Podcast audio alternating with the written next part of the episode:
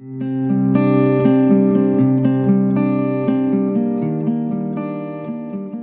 نام خدا. همکاران محترم با سلام، من ریاحی هستم، متخصص قلب و عروق و قسمت اول از مجموعی سه قسمتی رو خدمتتون تقدیم میکنم که قرار هست به صورت خلاصه در این مجموعه نکات مختلف بیماری فامیلیال هایپرکولسترولمیا مرور بشه. بیماری مهمی که یک بیماری شایع محسوب میشه و همینطور یک بیماری کشنده و البته در مقابل متاسفانه درصد کمی از بیماران مبتلا بیماریشون تشخیص داده میشه و درمان مناسب دریافت میکنن. در این شماره اول درباره تعریف این بیماری و اهمیت اون صحبت خواهیم کرد. در شماره دوم درباره تشخیص و اسکرینینگ و در شماره سوم هم درباره منیجمنت این بیماری مهم. به عنوان مقدمه اول میدونیم که در کنار پندمی تلخ کووید نوزده که این روزها گرفتار اون هستیم، ما پندمی های بسیار مهمتری هم داریم که یکی از قدیمی ترین اونها بیماری های کاردیوواسکولار هستند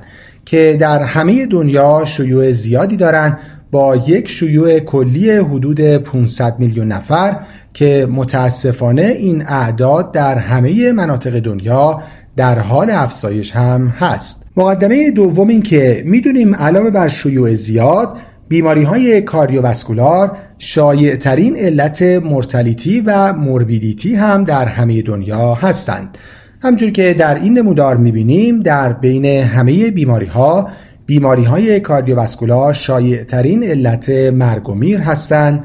و از نظر دلیل یا همون Disability Adjusted Life Year هم که مجموع مورتالیتی و موربیدیتی هست و بار کلی بیماری ها رو نشون میده، ایسکمیک هارت دیزیز و به دنبال اون استروک شایع ترین علل از بین همه بیماری ها هستند. و نکته مهم دیگه هم که بیماری های کاردیوواسکولار دیزیز رو بسیار پر اهمیت میکنه این واقعیت که علاوه بر اینکه شیوع بیماری در حال افزایش هست، نهایتاً بار این بیماری و دلیل اون هم در حال افزایش هست و این شیب پیش بینی میشه که در سالهای آینده شیب تندتری هم بشه. بعد از این مقدمه درباره شیوع و اهمیت بیماری های کاردیوواسکولار، مقدمه دوم این که میدونیم این دسته از بیماری ها ریسک فاکتورهای مهمی دارن که یکی از قطعی ترین اونها دیسلیپیدمی هست. به جهت پاتوفیزیولوژی میدونیم که اولین پله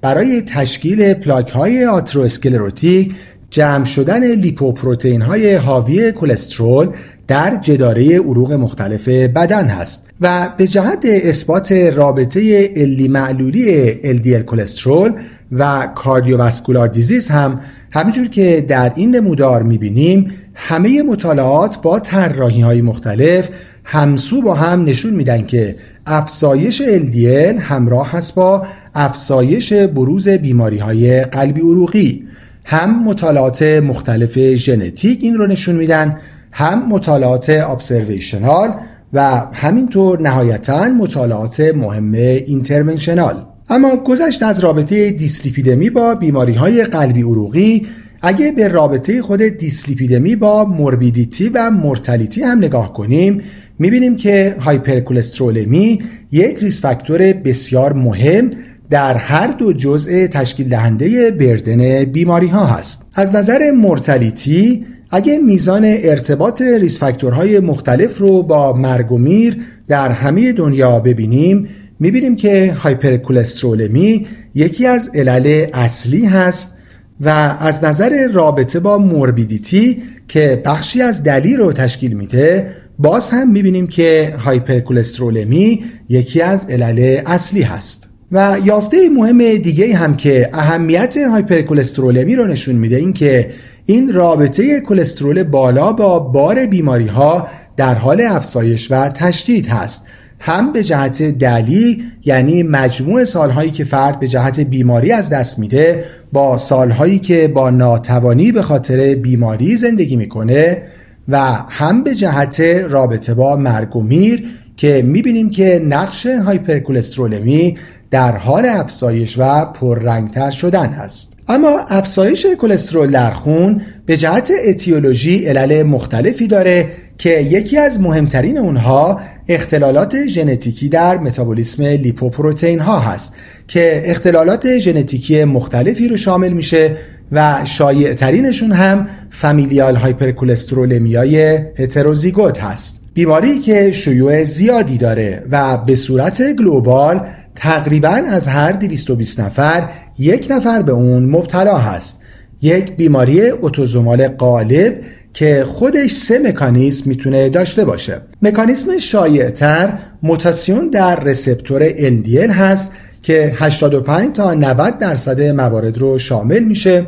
مکانیزم بعدی که پنج تا پانزده درصد موارد رو شامل میشه موتاسیون در ژن آپولیپوپروتئین B هست که باعث کاهش اتصال ال دی ال به ال دی ال ریسپتور میشه و مکانیزم سوم هم که یک درصد موارد رو شامل میشه موتاسیونی هست که در ژن پروپروتئین کانورتاز سابتیلیزین کیکسین نه یا همون پی سی اس کی نه اتفاق میفته و باعث افزایش فعالیت این ژن و نهایتاً افزایش تخریب رسپتورهای ال دی ال و نهایتاً باعث افزایش ال دی ال در خون میشه. و ما در ادامه به صورت مختصر با چند عدد و رقم اهمیت خود اف اچ رو میبینیم و رابطه اون رو با بیماری های قلبی عروقی که به نسبت بقیه موارد هایپرکولسترولمی خیلی شدیدتر و جدیتر هست و به دلیل همین اهمیت هست که در موضوع اپروچ درمانی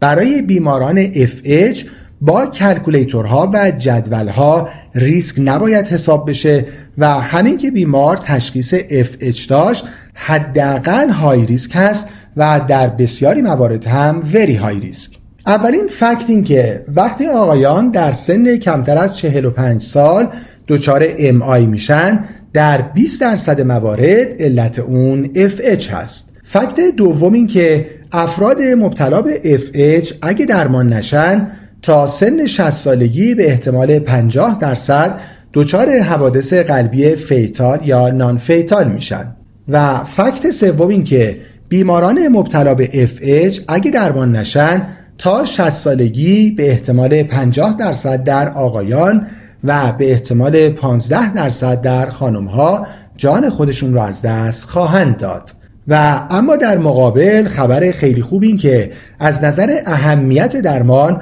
مطالعات نشون دادن که بیماران مبتلا به فامیلیال هایپرکولسترولمیا اگر قبل از بروز علائم کلینیکال سی ای دی بیماریشون تشخیص داده بشه و درمان مناسب دریافت کنن میتونن یک طول عمر نرمال داشته باشن. و به عنوان مطلب مهم آخر در قسمت اول این مجموعه این که این بیماری مهم با این شیوع بالا و با این میزان مرگ و میر بالا و با این سود زیادی که بیماران میتونن از درمان به موقع و کامل ببرن علیرغم اینکه این بیماری اینقدر خوب شناخته شده اما متاسفانه آندر دیاگنوستیس و آندر تریتمنت در اون بسیار شایع هست و به طور متوسط در بیشتر کشورهای دنیا فقط یک درصد بیماران بیماریشون تشخیص داده میشه و از بین بیمارانی هم که بیماریشون تشخیص داده میشه فقط حدود چهل و هشت درصد